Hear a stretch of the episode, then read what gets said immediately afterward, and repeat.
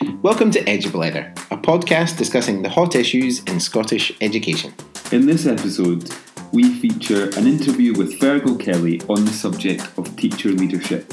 We also have our regular features in the news, we recommend, and inspired by. You can follow us on Twitter, Instagram, or Facebook, and you can also read our blog at edublether.wordpress.com. In the news this episode, The GTCS opposes its proposed successor. So, this is the news that the General Teaching Council for Scotland is to be replaced by an Education Workforce Council for Scotland. And instead of just um, remaining uh, with teachers as being the registered people, it would also be enhanced to community learning and development practitioners, classroom assistants, librarians, college lecturers, homeschool link officers, and also our early year practitioners. And this is being faced with some resistance, um, and there's a worry that teachers' standards and the focus on the teaching profession would be lost because we would have to um, consider all the other practitioners involved in delivering Scottish education. There's also a record number of poorer students have been found to be entering the top universities. Uh, that's a 67% increase from 2012. This obviously speaks volumes towards our aspiration to reduce the attainment gap, and these are really interesting statistics. However, I think it's still alarming that just one out of every 25 students at these top establishments are from disadvantaged or poorer backgrounds. So there's still a huge gap there and a, a lot of work for us to be doing. And our last news item is around the EIS's 10 for 10 campaign for a 10% pay rise for Scottish teachers in the 2018 pay claim. And this campaign focuses around value education and value teachers. And if you look at the EIS's website, you will see 10 reasons for a 10% pay claim.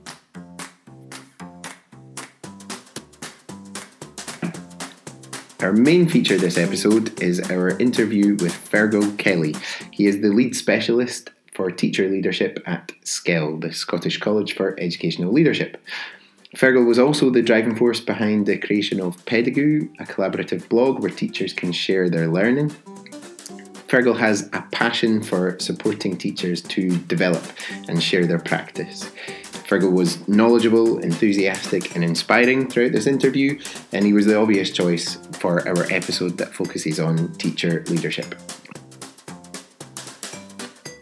So, um, we now invite Fergal Kelly, who is the lead specialist um, for Scottish College for Educational Leadership, and your focus is teacher leadership, Fergal. Yeah, that's um, right, yeah. And you're also behind the Pedagoo movement, which uh, I was not anymore. Okay.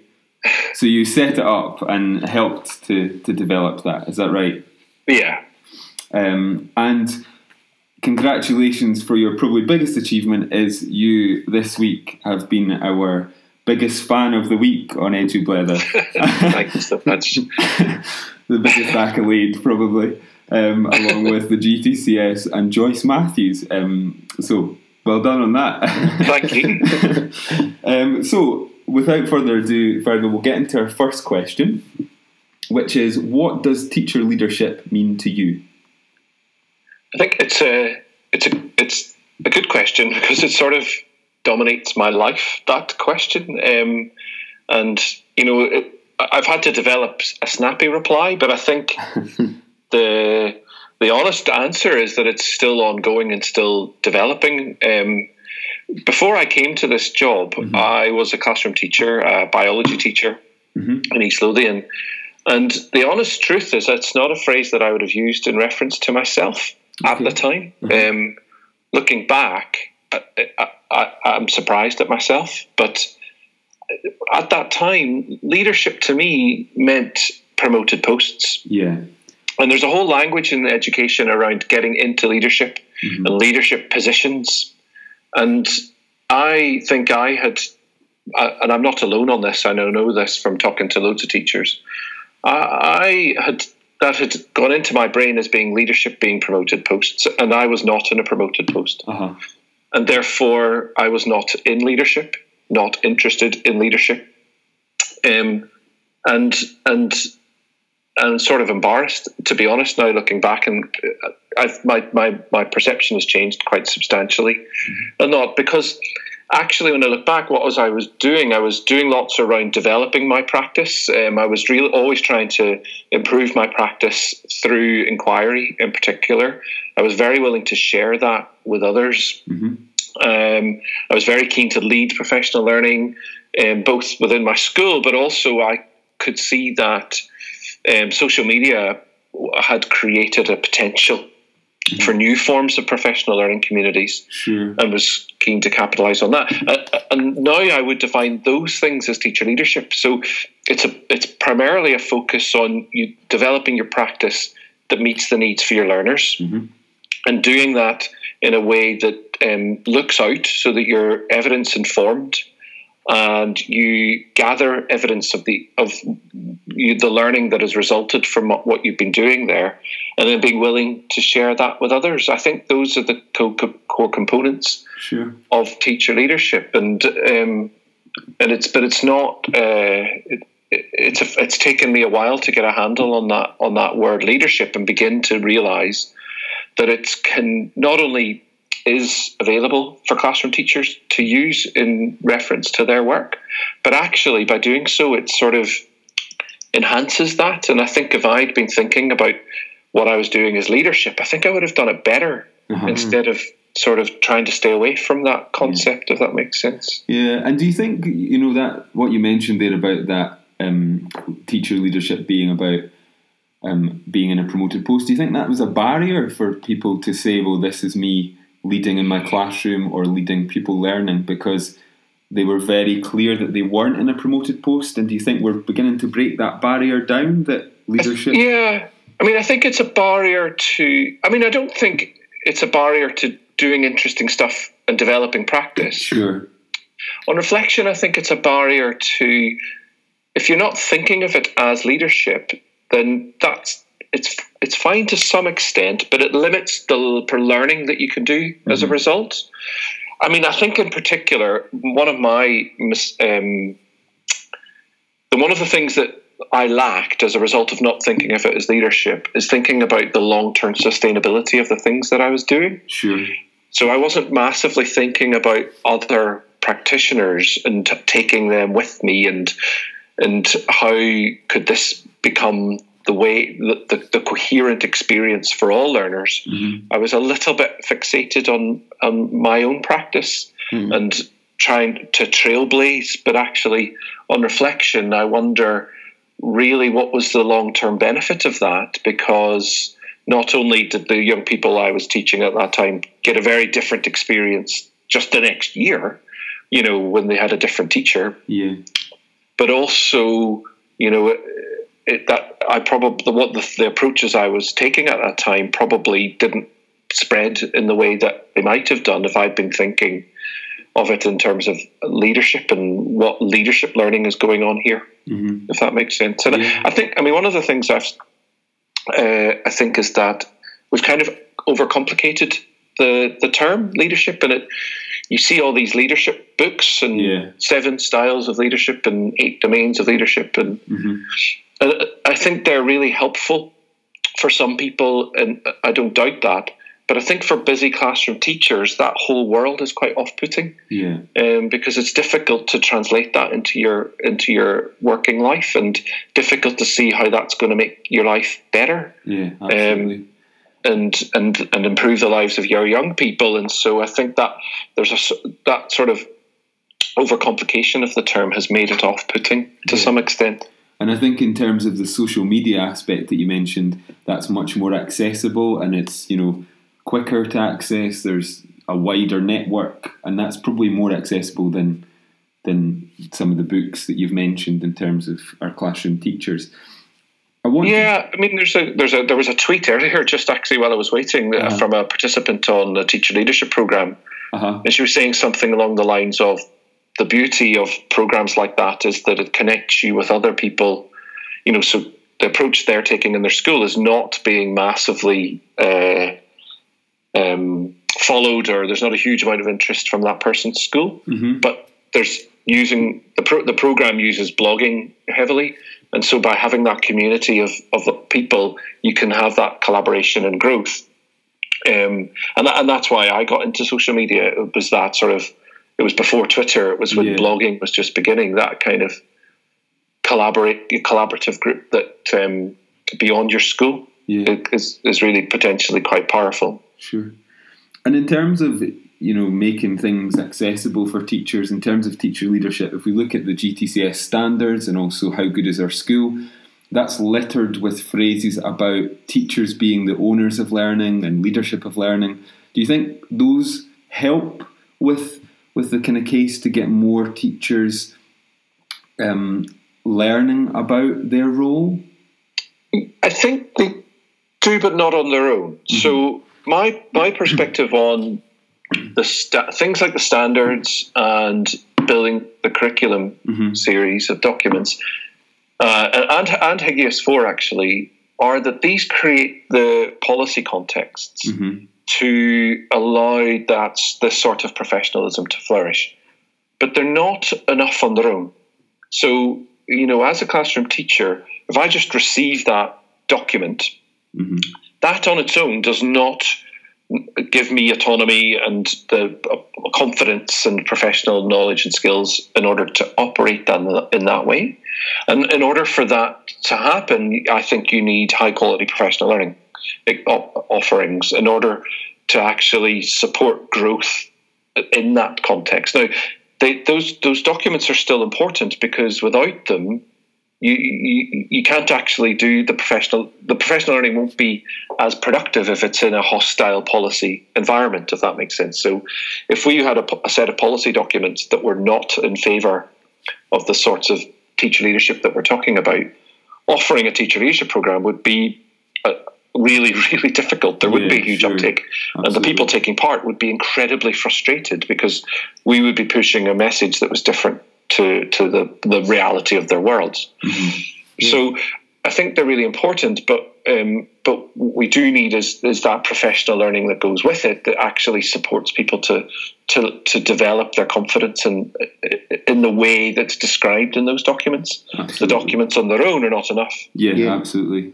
And I think I think we're moving quite naturally on to our- our second question here. Obviously, you've um, been on a long journey, for want of a better phrase, here in terms of, uh, and you're reached a point now where you're actually leading the leadership of learning. Uh, and I think that point you made about leadership um, not not existing in isolation and actually about building connections with people and being able to make connections so that it leads to more sustainable progress. I think that was a really uh, important point that you raised there, and obviously SCEL contributes to that hugely. Um, I wonder if you could just explain for our listeners what SCEL is, what it is that you offer in terms of professional development, uh, and why you think it's important.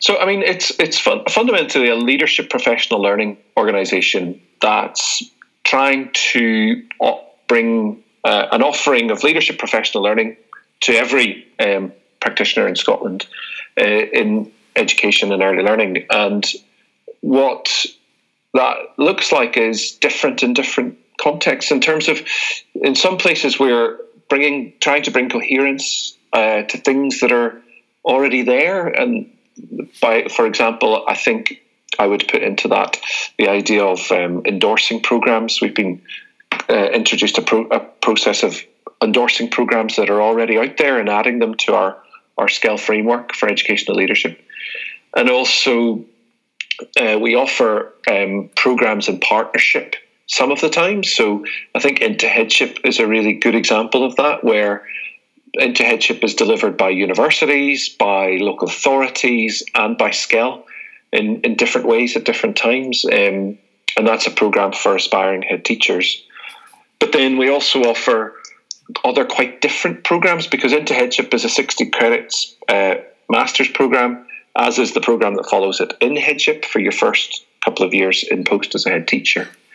But then we have programs that we offer, such as the Teacher Leadership Program, which is primarily delivered by us um, using associate tutors who, for teachers who are out there aimed at developing teacher leadership. And it's not master's credits, there's no qualification with that, and quite deliberately so. um, because of the feedback we received in the early days. And also, excellence in headship is, is probably quite similar to that in terms of it's a developmental program with no qualification.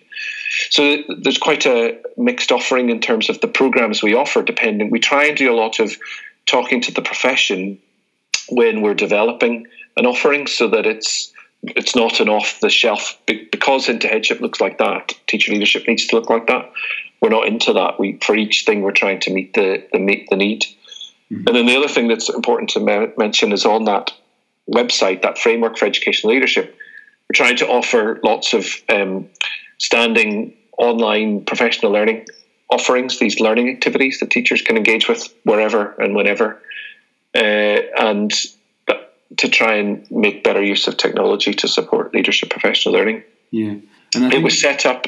It was one of the action points in the Donaldson report, so mm-hmm. that, that's that's where it came from. Um, and we, as a result of the, and it's been it, up until now, it's been a, a limited company given uh, by guarantee, so a charity uh, that's got a board. But as of the first of April, we're becoming we're merging with Education Scotland, so that, that, that there's a change coming there, but with a view to taking what we're doing and making it bigger and, sure. and spreading it more widely. Quite exciting. And I guess we're big fans of the work that SCEL um, are doing. We featured the framework on on the uh, podcast before. I think for me, the thing I like about it is the complete flexibility that you have, and and for me, that's my go-to place. You know, if I'm thinking about anything in terms of my own school, if I want resources for teacher leadership, um, then I would go to the framework or that website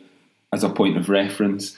Um, we're also involved in the collaborative middle leadership pilot program um, uh-huh. at the moment, and I think the work around that that you know practitioners are actually part of that change. It's not a kind of top down approach. It's very much collaboration and, and getting the um, teachers who are in schools supporting that work and helping to shape it. So I think fantastic work. Um, and, and I think, I mean, a collaborative middle leadership, it's it's still in that prototype stage, so sure. it's not available to everyone yet. But mm-hmm. it's um, a good example where, you know, what we're trying to do is say, you know, what are, what's needed and what's not not what's not already out there. Because we work in partnership, what we what we're not um, what we don't do is sit and say, right, let's just churn out a middle leadership program. Mm-hmm. Because the danger of that is that it, you could be replicating uh, what's already out there, and um, in terms of you know all the universities have got middle leadership programs which feature as part of the the pathway master's pathway for headship,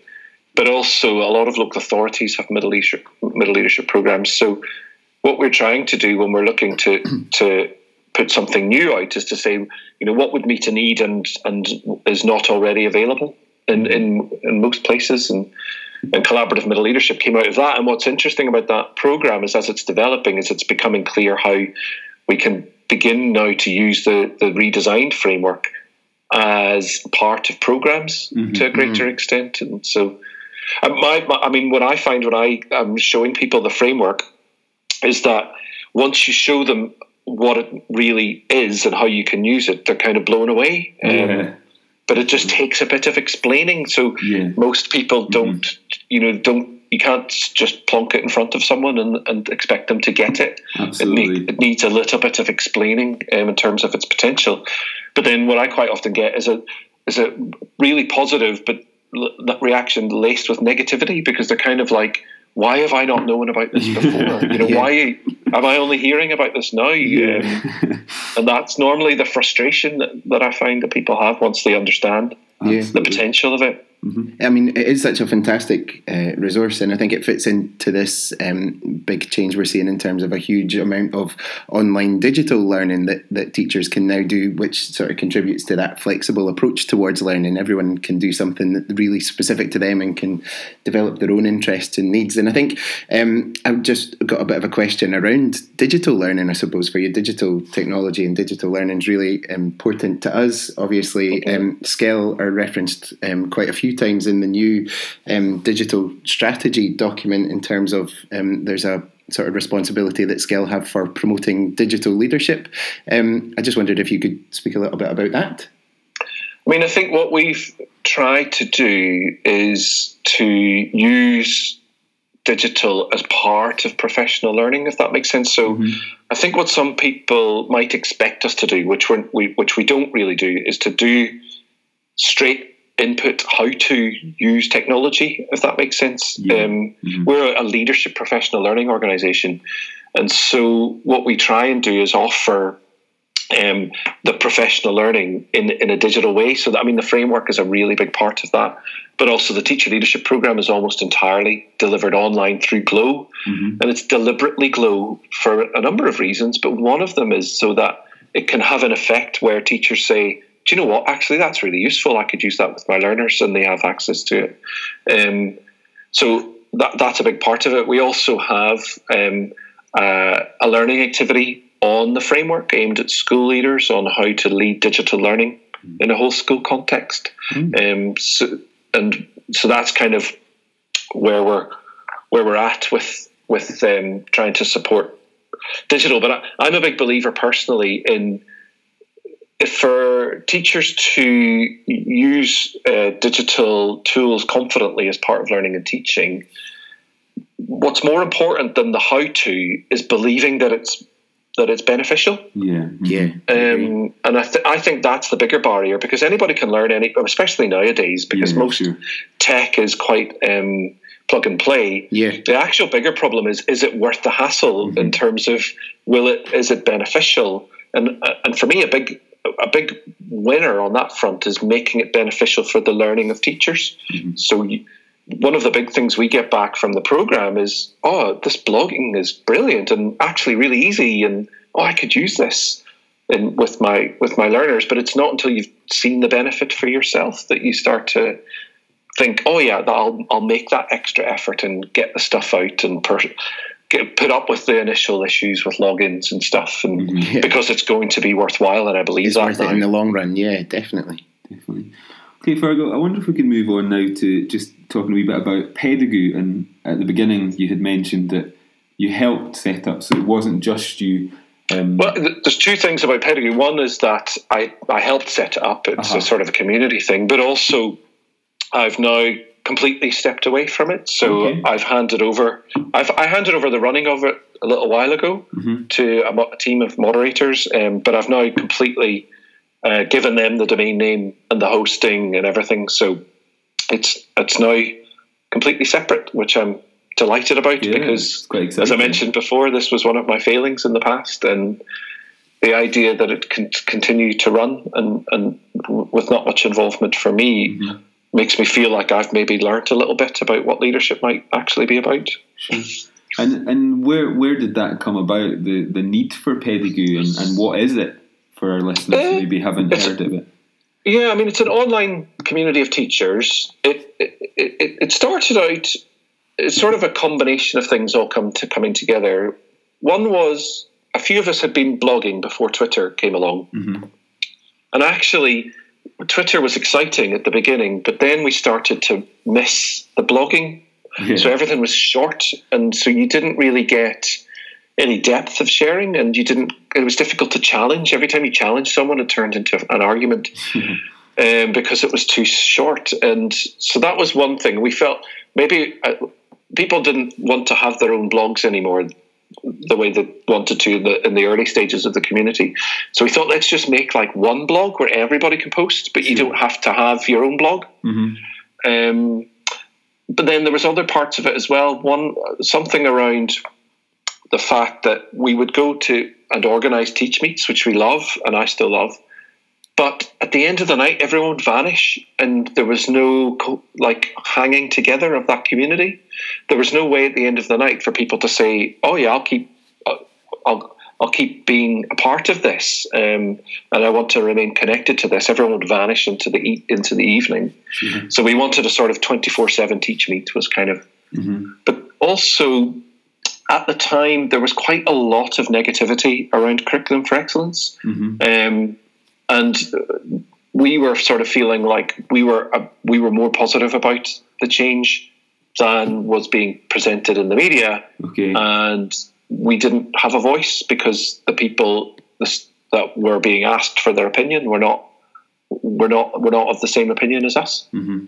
And so we wanted to sort of try and create a platform where we could sort of be positive, but in a sharing practice sort of way. Look, you know, look what's look what's possible. You know, look what's happening, kind of thing. Um, so that's where it came from, and it, it started off as just a collaborative blog, and then we sort of introduced the idea of Pedagoo Friday, which is like yeah, love that. short positivity at the end of the week. Mm-hmm. And then we sort of brought in this idea of longer form teach meets. Uh-huh. So rather than seven or two minute presentations that you normally get a teach meet, we'd have 40 minute conversations on aspects of practice to try and go a bit deeper as a not to replace, but as a as a as a variation in the mix. Um, it went a bit crazy, uh, and sort of we uh, blossomed into England and huge amounts of activity. And I think we, as a result of that, we we te- we lost a little bit of the community feel because it got so big and Okay. it got too scary to share. Yeah. Um, and so in recent years, we've tried to. The new team are all teachers in Scotland, and it's kind of it, trying to refocus and regrow the community Mhm. in Scotland from from the bottom up, and not worry so much about trying to fill the blog um, and focus a little bit more on growing a community. Um, and so the, the new team are really focusing on that with these new uh, Pedagoo Muckle events. They've, there's been two, there's three more coming up really soon Fantastic. um, trying to, and they've got a real emphasis on leadership in the sense of what happens after it is more important than what happens at it, Sure. uh, which is something I think that I didn't focus a lot on when I, when I was doing them. So, and it's much more friendly and and relaxed, and I, I, I I'm horrified at how highly strung I was when I look when I look back. Um, we can all relate to that. but it's so it's kind of moving in that direction. It's much more everybody in it together, and Mhm. uh, so I'm really I'm really pleased. Absolutely. And I think, you know, we had met before when you'd come to my school for our professional learning conference, and that's something that we're very keen to, to look at is the sustainability and getting people contributing. So it's not always this idea that, you know, getting someone out with school, Yeah. you, you have that expertise within your own environment and your own Yeah. um, context.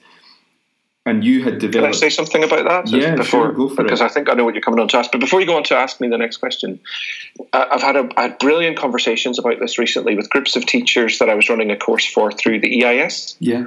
Um, it was like two Saturdays where they'd. Um, the first Saturday we talked about teacher leadership and what they might want to focus on in their practice. They went a little way and took an inquiring approach to something in their practice, and then they came back and shared it.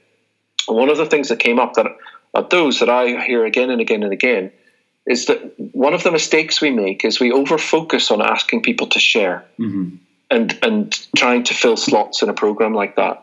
What we need to focus on instead is uh, encouraging and supporting and permitting, in some instances, Mhm. teachers to focus on aspects of practice that they think is the priority for their learners, Mhm. and and through just giving them time, space, a process, and support, and permission to to do that. What happens is that they get really, really passionate hmm about that aspect of practice. They see the impact on the young people and they start demanding an opportunity to share it. Yeah, absolutely. And it completely flips it on its head. And there was a teacher recently was saying, Look, I hardly speak at school and I'm really struggling. You know, I, I don't always speak up, but yet this has given me something that I feel able to stand up and talk about. But more than that, like they quite often feel that they have to yeah, for the absolutely. benefit of all young people, if that makes sense. And Yeah. and I think that's the real trick is not focusing on that that getting people to share, Mhm. but supporting people to focus, Mhm. and and that will take care of the latter, and they'll actually be demanding an opportunity to share the great things that have happened, if that makes sense. Absolutely.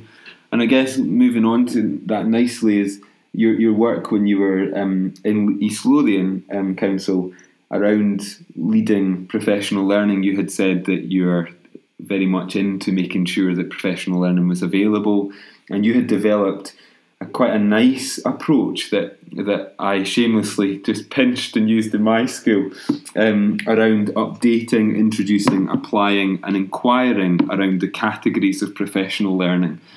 how did you go about setting up that kind of culture and that that permission to for people to to share and give them space? I mean, I think this is this is uh, probably. I, I'm a big believer in the idea of in-house professional learning, growing opportunities for others, and uh, and one of the things I find think we haven't quite got to yet in Scotland is really developing coherent in-house professional learning programs, mm-hmm. um, yeah. which reach beyond the occasional twilight. Yeah, yeah. And the trouble is, you know, if you've been there for even three years, let alone fifteen, and you've been to that twilight, then what what do you do? And um, so, having some sort of progression is where that came from. So the idea that maybe when we offer twilights, we have a bit more progression, so that they're not.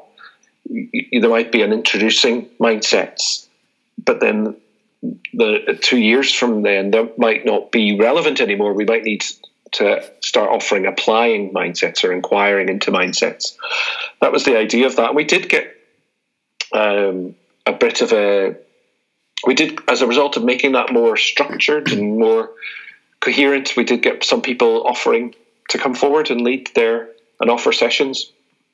But I think when I look back at that, I think the mistake I made was I didn't uh, involve the whole staff in the design of that process. Okay. Um, and we sat together as a small group mm-hmm. and planned it and and rolled it out. If that makes sense. Yeah. Mm-hmm. Um, and I got caught up short because when I first joined SCEL, I did a, an engagement on teacher leadership, and so I had this workshop session, which was finding out what people thought it meant and what was important about it and what we needed to do differently to support it. And I did it somewhere, and then afterwards, the person said, "Oh, do you know what? I'm going to take that process, but use it instead of teacher leadership on the profession, in-house professional learning offering. The, get the whole staff involved in talking about that and what's mm-hmm. what we need." And I instantly felt, "Oh, that's where I went wrong." Um, in terms of the design mm-hmm. and growth of that. And I think that's a big shift that I've made in terms of how we go about things. And I, I think it's a, it's a, it's a. I don't think I'm alone um, in this thing we get caught up on and getting stuff done. Yeah. Um, yeah. We're trying to just get it completed, to get the project yeah. finished, get the policy written, mm. get the process out. Um, and what we miss is the growing people mm-hmm. and taking people with us and developing relationships and making sure everybody's on board and uh, the, the, the leadership rather than the management Absolutely. of these initiatives, mm-hmm. if that makes sense. And yeah, I think that's what we're, we're beginning to get better at. And I don't think in the past we have always, and it actually comes back to also rather than saying who would be good for this job, we should be thinking who would learn yeah. from this mm. opportunity, if that makes sense. And we sort of were a little bit too focused through natural, uh, pre- you know, it's obvious with the pressures, time pressures that everybody's under. But the trouble is, it comes back to bite us because three years from now, we're back trying to reinvent that same thing. Yeah. Because we didn't do it in a really coherent, thought through, involved, sustainable way mm-hmm.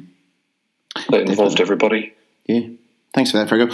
Um, one, one of the biggest sort of opportunities for me to develop my leadership, and I'd say it's the biggest change uh, that I, I, took part in, and the biggest change to my practice uh, was when I did a practitioner inquiry course at, at Moray House. Um, you were one of the tutors on that course, actually. Oh dear. Only got nice things to say. Um, but no, I think practitioner inquiry is such an important uh, approach. It's a, an important part of pedagogy. Um, and for me, as I say, it was it's transformative and it's changed the way that I teach since doing that that course. I just wondered if you could speak a little bit about the importance of practitioner inquiry at, at, at all levels and why you think it's so important uh, and why you think it's such a good uh, approach towards learning and developing your own leadership. I mean, if, for me, it's fundamental to everything that I've been talking about up till now because you know if, if we if we say that particularly teacher leadership is developing practice in an informed way that meets the needs of young people and sharing that with others. That is practitioner inquiry. But, mm. mm-hmm. um, and so um, I personally find it really transformational in terms of my confidence in terms of my ability to make learning relevant and appropriate and, and matching the, the, the, needs of the young people. But all it, it, it did wonders for my mental health because one of the things I find is that people just feel swamped. Mm-hmm. Um, Amanda Corrigan from Strathclyde does a great presentation on initiatives where every policy initiative feels is really important. I mean, they are really important things, and but and from the person who's developing them and passing them over to the profession, it feels like a gift. Like this, re- this is so important, and I'm giving it to you yeah. to take forward for the young people. But the trouble is, she then flips to a slide of like a teacher surround, like covered in 300 gifts. Yeah. Um, yeah. And that's how it feels. And it's not that none of these things are important, but the reality is 30 things can't be a priority. Mm-hmm. That, that's yeah. a, an oxymoron. So, how do we actually prioritize? And well, people I find struggle to do that in a in a meaningful way. It's kind of gut instinct. Inquiry for me allows people to actually think, right, th- this is one of the most important things right now for my young people in my practice, and and allows that a coherent focus with confidence and, and not having to and not feeling guilty. And it also then helps the the learning that arises from it share that sharing that with others then helps justify that focus to themselves more than anybody else, if that makes sense. Mm-hmm. It alleviates any guilt that they might have had about having that focus. Definitely. So it, it's fundamental, uh, I think. But it's the, the, the problem is it sounds and looks like another one of those gifts to a lot of teachers. Yeah. Where I genuinely believe, and it's hard because I would, wouldn't I? Um, but I genuinely believe it's a way of coping with that mm-hmm. rather than another one. I totally uh, agree. Yeah, it was it was a way for me to make sense of everything. Do you know, it provided a context. So, d- d- despite the fact I was looking at um, sort of assistive technology and how that can help with struggling writers, that the the way that I could transfer that learning onto all elements of my practice, it helped me understand policy documents better. It helped me understand why research was important, uh, even assessment and why I needed to log and make a good record of everything I was doing. It really just helped me understanding is I think it's a it's just a cornerstone of, of my practice and it's really helped me move forward with every development I've made I would say uh, yeah so. and Kate Wall's writing great doing great stuff at the minute professor she's a professor at Strathclyde about marrying up the tension between inquiry as project and inquiry as stance. Okay. And I think you've just made that point beautifully. Um, this is something I've long felt is that by doing inquiry projects, we develop an inquiring stance mm-hmm. in everything we do. And so they're not, it's not one or the other. One, and having an, an inquiring stance helps you do better systematic inquiry projects. Um, and she, she's writing great stuff on that. And I, I, I think that's, that's brilliant to hear. Um, because there has been a bit of confusion because it, the the danger is it becomes that that phrase that I, I don't like is it's what we're already doing it's what we're doing already mm. I used to hear that all the time at the outset of curriculum for excellence mm-hmm. and I just felt well, why why don't why are you saying that because you know you're just that's just doesn't make sense to me and, yeah. and, you know in terms of how are we ever going to grow and develop if we think we're already perfect um, yeah. so it's it's great to to hear you think that, say that. But one of the big issues I find, I mean, I think programs like that are really really important and helpful. The you know because that was a university module. Yeah. But the, the issue is the practitioner inquiry is in the standards for full registration. Mm-hmm. Yeah. Therefore, it's a universal expectation. Yeah. And what my concern has been what where has been the where is the universal offering Mm-hmm. Because one of the dangers is if it's only something you can develop through master's modules, how is it also there in this, therefore, in the standard for full registration? That yeah. it needs to be those master's modules are really important and have have their place, but we need to have an offering that helps teachers to develop in practitioner inquiry, even if they're currently not able to engage with master's programs. Yeah. Um, and that's what the teacher leadership program is. Mm-hmm. It's a it's a deliberately a non-masters uh, program to help people develop an inquiring approach to practice. but there are there are others, and and we need more of them. We need. I got a phone call uh, a little while ago from a school saying we're wanting to develop inquiry, but not inquiry. You know, not like master's inquiry. Mm-hmm. So not that, but yeah. something like that. And it's kind of this unintended consequence that we've that we've ended up with, where it has become defined by those programs, yeah. and therefore, if you're not in, if you've not done one or you're not doing, then it's not for me, mm-hmm. and that's really dangerous, given its potential, but also given that it's a universal expectation. Mm-hmm. Um, and so we need more offerings that that fill that gap and help teachers to develop an inquiring approach, mm-hmm. yeah. um, even if they're not able right now to to, to do a masters. Mm-hmm. Yeah, I agree. So, Fergal, I'm going to kind of bring you on to the last question we have for you, and that's around um, leadership, just to, to tie things together. Um, we've discussed a lot about the importance of leadership. It's littered in the standards and the HGIOS. Um, obviously, the introduction of SCEL as an organisation has helped bring leadership to the focus. If you could fast forward 10 years or, or so, what would you hope to see in terms of Scottish education with a leadership perspective? I mean, it actually comes back to our last question. I mean, I think if everyone was confident in their in the leadership uh, role that they undertook that they were currently undertaking, mm-hmm.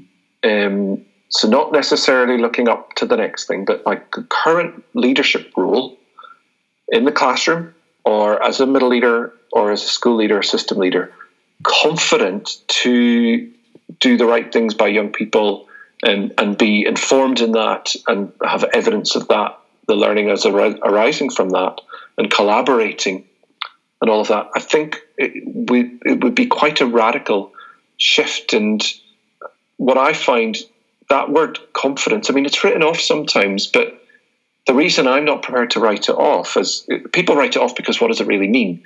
Um, but yet it's the word that's used again and again and again, not just amongst classroom teachers, mm-hmm. but amongst school leaders, middle leaders, system leaders as well. And, and confidence to know that you're doing the right thing, mm-hmm. that this is the right approach, that it's having the impact you're wanting to have rather than relying off gut, gut instinct. Mm-hmm. That, I think, is where we need to get to. Um, and, and, and that's why I'm a big believer in, in SCEL, not just because I work there, but I was a believer in it before I went there because for me, the only thing that grew confidence was high quality, long form professional learning. Absolutely. That had the biggest impact on my confidence. Mm-hmm. Um, and and that was a master's, and that can't be the only offering. Mm-hmm. I think it's part of the mix. But when I was um, coming to the masters, it was because I, there was nothing else that I could find. Mm-hmm. And I was lucky that Charter Teacher was around at that time um, to help make it financially viable. Mm-hmm. So, SCEL, I think's real role is in that universal offering to help people to develop their confidence in that leadership role that they're currently undertaking. Mm-hmm. Brilliant. Fergal, thank you so much. We could sit and talk to you for hours, but we want to be respectful of your time. Uh, you're an inspiration to both of us uh, and all the work that you're doing with SCEL and SCEL in general. Uh, as I say, it's something that we are very passionate about as well. So we just want to thank you again for your time. Uh, no, thank you for having me, and well done for adding another voice to the mix. Yeah, this is great. We've actually thank had you. quite a lot of kind of positivity, and it's been it's probably been quite overwhelming, I would say, because I think to begin with, we were a bit like, oh, do you know what? If no one else listens, we just enjoy having a chat about stuff in education, do you know? So we're yeah. getting something out of it. And the fact that people are, you know, listening and contributing is even better, and it's totally surpassed, I would say, our expectations at the moment. Yeah. But I mean, there is a huge positivity out there, and yeah. there's a, a, wealth of enthusiasm in Scottish education. Yeah. And every time you, I go out there thinking, "Oh, this is going to flop," it doesn't because yeah. there's there's a thirst. So well done, yeah. and it's the more the more the better. Definitely. Thank okay. you so much. Okay, now we're focusing on our we recommend section. In this section, we pick something that has um, the potential to impact on our practice, and we hope you would want to look at it as well. So, Jude, this week you have picked Black Box Thinking by Matthew Syed. What is that? Uh, so this is a book. Um, it's a really interesting book that I've been reading at the moment. Um, it's called Black Box Thinking: The Surprising Truth About Success, uh, and it's a really interesting read that takes a, an in-depth look at not only success and how success comes about, but also failure and people that learn from failure. Um, and it's a really, really interesting read. And for me, being able to make that connection in terms of my own professional practice and how that links into what I do, it's been it's been really fascinating for me. And is it focusing on education, or is it available to apply to a number of different areas in business? Or yeah, so it sort of it sort of pitches itself um, being aligned to Google and Team Sky or, or even sort of individuals like David Beckham, and it's trying to say what, what do all these organizations or individuals have in common, and what they have in common is that they are black box thinkers, and that's what the, the, the book sort of professes. Um, so, so, what is black box thinking? If I was displaying that, what would that look like? So it sort of links back a wee bit to our growth mindset episode in our first episode. It's about looking at failure, being able to learn from failure, and having a really open, honest relationship with with your failures, and okay. being able to talk about them openly and honestly. But the most important bit is about being able to learn from them and having that sort of um, he, he, speaks quite heavily. Uh, the book is made up with a range of case studies and looking at individual stories, um, and a big part of it is about looking at the aviation industry mm-hmm. and what they do in terms of continuous improvement and learning from their mistakes is is looking at things that go wrong and having a real no blame culture mm-hmm. when it comes to it. So it's not about creating a, a feeling of I've made a mistake and I'm going to try and hide that and shy away from that because yeah. I'm nervous about how that will make me look. It's actually about this will save lives, this will have a, a, a big impact if I'm open and honest about that. And what you he's saying the aviation industry have done is they as a result of that, there's a huge amount of data that they can draw on because everybody shares openly their mistakes. Mm-hmm. Um, so it, it's really quite interesting. I, I have been thinking a lot about that in terms of education and how that would be a really useful mm-hmm. thing for us as educators to develop black box thinking. Mm-hmm.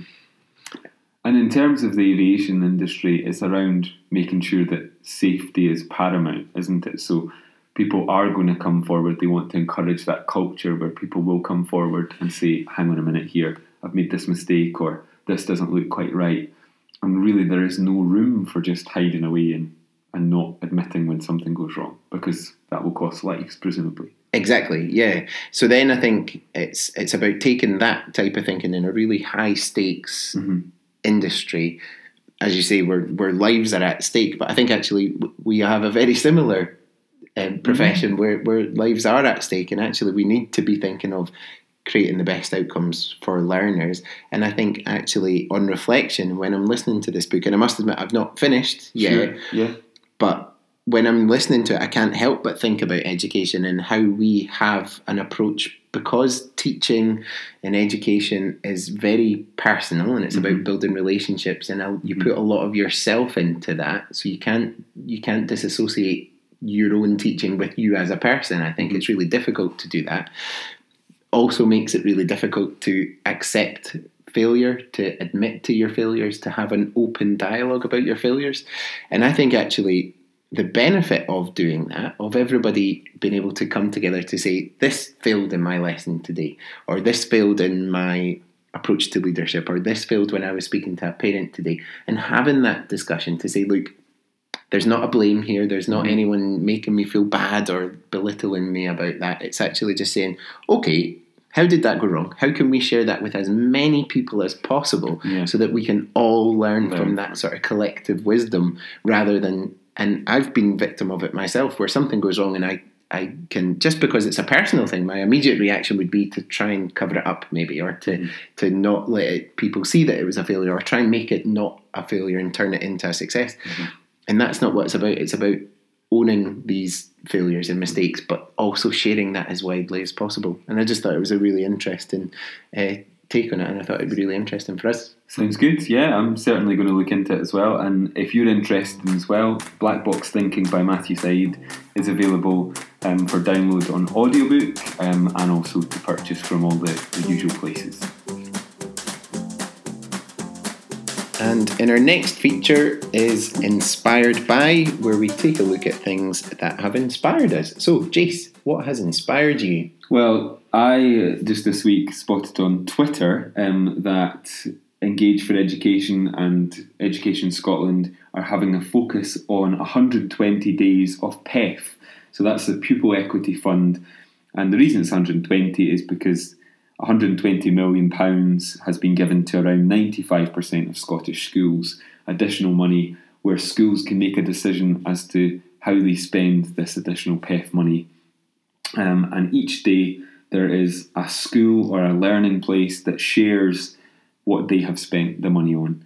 Um, and you can follow and find out more using the hashtag PEFScot18. And one of the first uh, schools um, was just the beginning of February, just the other day, is about language skills and how they're developing that in the early years. And that was Redwell Primary School um, that are looking at that. So if you are a PEF school and you have been doing something really interesting, then contact um, Education Scotland or engage in education and tell them what you're doing. And you could be one of the schools that feature um, in the 120 days of PEF. Brilliant. Thanks, Jace. So that's us at the end of our fourth episode. I can't believe it. I really can't believe we've recorded four episodes now, and every every time we record another episode, I just get more and more enthusiastic and excited about it. Totally, and we've obviously set up our blog as well um, on WordPress, and we'd be keen to hear your views on that. You can get in touch with us, um, and we've been overwhelmed by by the the people who've been really just so pleased that something like this is being added to the, the landscape of Scottish education. There's loads of other things similar out there, um, but we've just been overwhelmed I Yeah. think, with the positive feedback. And I think another thing that's really made it seem more real for me has been the fact that there are people willing to come on and contribute. Yeah. We had Kate last week and Fergal this week, and I think listening to Fergal talk about leadership, talk about the various tools and resources that you can use to, to enhance your own leadership was just really inspiring, and I thought that was great. And it's just made me want to speak to more and more people and get them involved in the show as well. And we've got a few people lined up that